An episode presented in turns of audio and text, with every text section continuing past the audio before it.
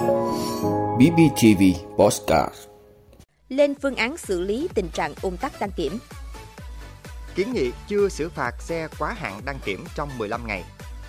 Khẩn trương xây dựng cơ chế thích ứng thuế tối thiểu toàn cầu Giảm hơn 8.500 tỷ đồng kế hoạch đầu tư vốn ngân sách trung ương của 4 dự án.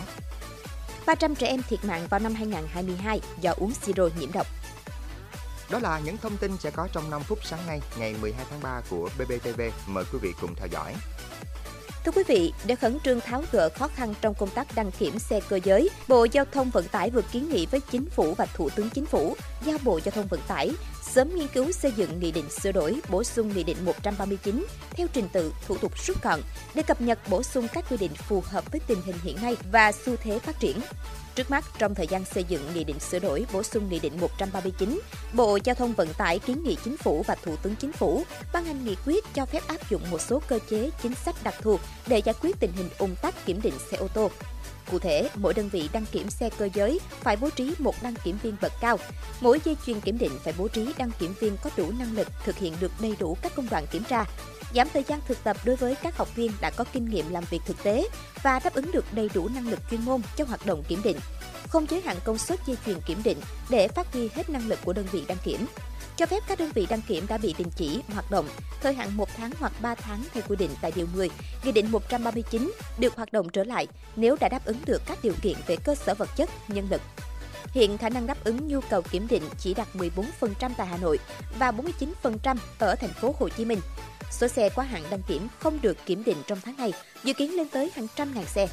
Do đó, Bộ Giao thông Vận tải cũng kiến nghị cho phép phương tiện quá hạn đăng kiểm trong vòng 15 ngày được phép di chuyển đến các đơn vị đăng kiểm. Thưa quý vị, cũng liên quan đến công tác đăng kiểm xe cơ giới, Bộ Giao thông Vận tải cũng vừa có văn bản kiến nghị chính phủ cho phép chưa xử phạt phương tiện quá hạn đăng kiểm trong 15 ngày.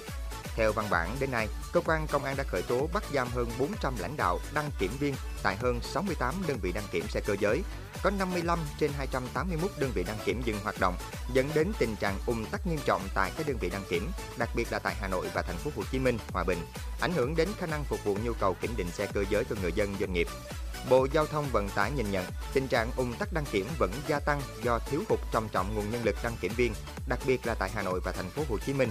Hiện chỉ đáp ứng được khoảng 30% nhu cầu kiểm định của người dân doanh nghiệp. Chủ phương tiện phải xếp hàng chờ đợi nhiều ngày mới đến lượt đăng kiểm, thậm chí người dân phải đi xa sang các tỉnh lân cận để xếp hàng chờ đăng kiểm. Vì vậy, Bộ Giao thông Vận tải kiến nghị chính phủ cho phép chưa xử phạt phương tiện quá hạn đăng kiểm trong 15 ngày. Các xe này được phép di chuyển đến các đơn vị đăng kiểm để thực hiện kiểm định an toàn kỹ thuật, bảo vệ môi trường nhưng không được chở người, hàng hóa, kinh doanh vận tải. Thưa quý vị, quy tắc thuế tối thiểu toàn cầu dự kiến sẽ được thực thi từ năm sau. Đây là thỏa thuận đa phương với sự tham gia của hơn 140 quốc gia trên toàn thế giới, với mức thuế tối thiểu thống nhất là mức 15% đối với các tập đoàn đa quốc gia lớn. Do vậy, tới đây, ưu đại thuế sẽ không hoàn toàn là lợi thế để thu hút nhà đầu tư nước ngoài. Thuế tối thiểu toàn cầu do tổ chức các nước phát triển OECD khởi xướng và hiện nay đã được hơn 140 quốc gia đồng thuận. Giả sử một công ty Hàn Quốc đầu tư tại Việt Nam, họ đang nộp thuế thu nhập khoảng 12%. Mức chênh lệch 3% còn lại, họ sẽ phải nộp về quốc gia nơi có trụ sở chính, Hàn Quốc. Các tổ chức quốc gia trên thế giới đang khẩn trương xây dựng chính sách để thích ứng với thuế này. Hiện thuế thu nhập doanh nghiệp của Việt Nam là 20%, cao hơn mức thuế tối thiểu đề xuất. Tuy nhiên, chúng ta đang dành nhiều mức thuế ưu đãi các dự án nhà đầu tư nước ngoài như ưu đãi thuế suất 5%, 10% lên đến 15 năm, miễn giảm thuế có thời hạn. Theo tính toán, thuế thực tế với các doanh nghiệp đầu tư nước ngoài trong kỳ ưu đãi trung bình là 12,3%. Thuế tối thiểu toàn cầu sẽ làm giảm sức cạnh tranh trong thu hút đầu tư của Việt Nam. Bởi lẽ, các doanh nghiệp sẽ phải nộp bổ sung phần thuế chênh lệch về chính quốc khiến các biện pháp ưu đãi thuế không còn mang lại nhiều tác dụng. Thế nhưng Việt Nam cũng không thể đứng ngoài dòng chảy toàn cầu. Thời gian áp dụng mức thuế này đã cận kề, chúng ta cần khẩn trương nghiên cứu và triển khai sớm thuế tối thiểu nội địa để không đánh mất quyền thu thuế bổ sung, đồng thời giữ được sự cạnh tranh của môi trường đầu tư.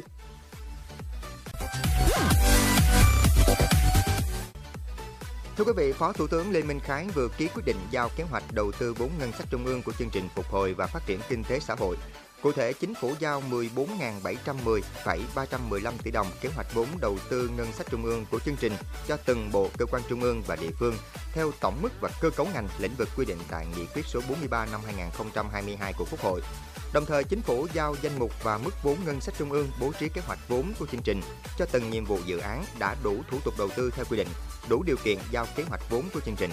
Cùng với đó là điều chỉnh giảm 8.528 tỷ đồng kế hoạch đầu tư vốn ngân sách trung ương của 4 dự án thuộc chương trình đã bố trí cho Bộ Giao thông Vận tải để bố trí cho các địa phương thực hiện các dự án thành phần theo phân cấp của Thủ tướng Chính phủ. Quý vị, sự việc hơn 70 trẻ em ở Gambia tử vong do uống siro ho và hạ sốt sản xuất tại Ấn Độ đã giống lên hồi chuông cảnh báo về việc siết chặt quản lý thuốc nhập khẩu. Gambia là một trong những nước nhỏ nhất và nghèo nhất ở châu Phi. Nước này không có ngành sản xuất thuốc cũng như không có phương tiện kiểm tra thuốc nhập khẩu. Đây cũng là một trong những nguyên nhân dẫn đến việc hơn 70 trẻ em ở nước này tử vong do uống siro ho và hạ sốt sản xuất tại Ấn Độ. Cái chết của hơn 70 trẻ em ở Gambia do tổn thương thận cấp tính được các quan chức y tế thế giới cho là có liên quan đến siro ho, hạ sốt, chứa ethylene glycol và diethylene glycol sản xuất tại Ấn Độ. Đây là những hóa chất độc hại được sử dụng làm dung môi công nghiệp và các chất chống đông. Các chất này có thể gây tử vong dù chỉ nuốt phải một lượng rất nhỏ và lẽ ra không được xuất hiện trong các loại dược phẩm. Các vụ ngộ độc tương tự đã xuất hiện sau đó ở Indonesia và Uzbekistan. Tổng cộng đã có 300 trẻ em thiệt mạng vào năm 2022 do uống siro nhiễm độc, không phải tất cả đều được sản xuất ở Ấn Độ. Đầu năm nay, Tổ chức Y tế Thế giới WHO đã cảnh báo về sự an toàn của siro ho trên toàn cầu. WHO khuyến nghị các quốc gia cần kịp thời kiểm tra, phát hiện và loại bỏ khỏi thị trường các loại thuốc nhiễm độc, cũng như tăng cường khâu giám sát chặt chẽ đối với các chuỗi cung ứng.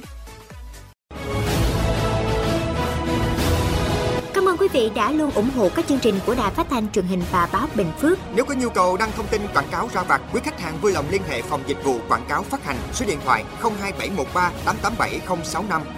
BBTV, vì bạn, mỗi ngày.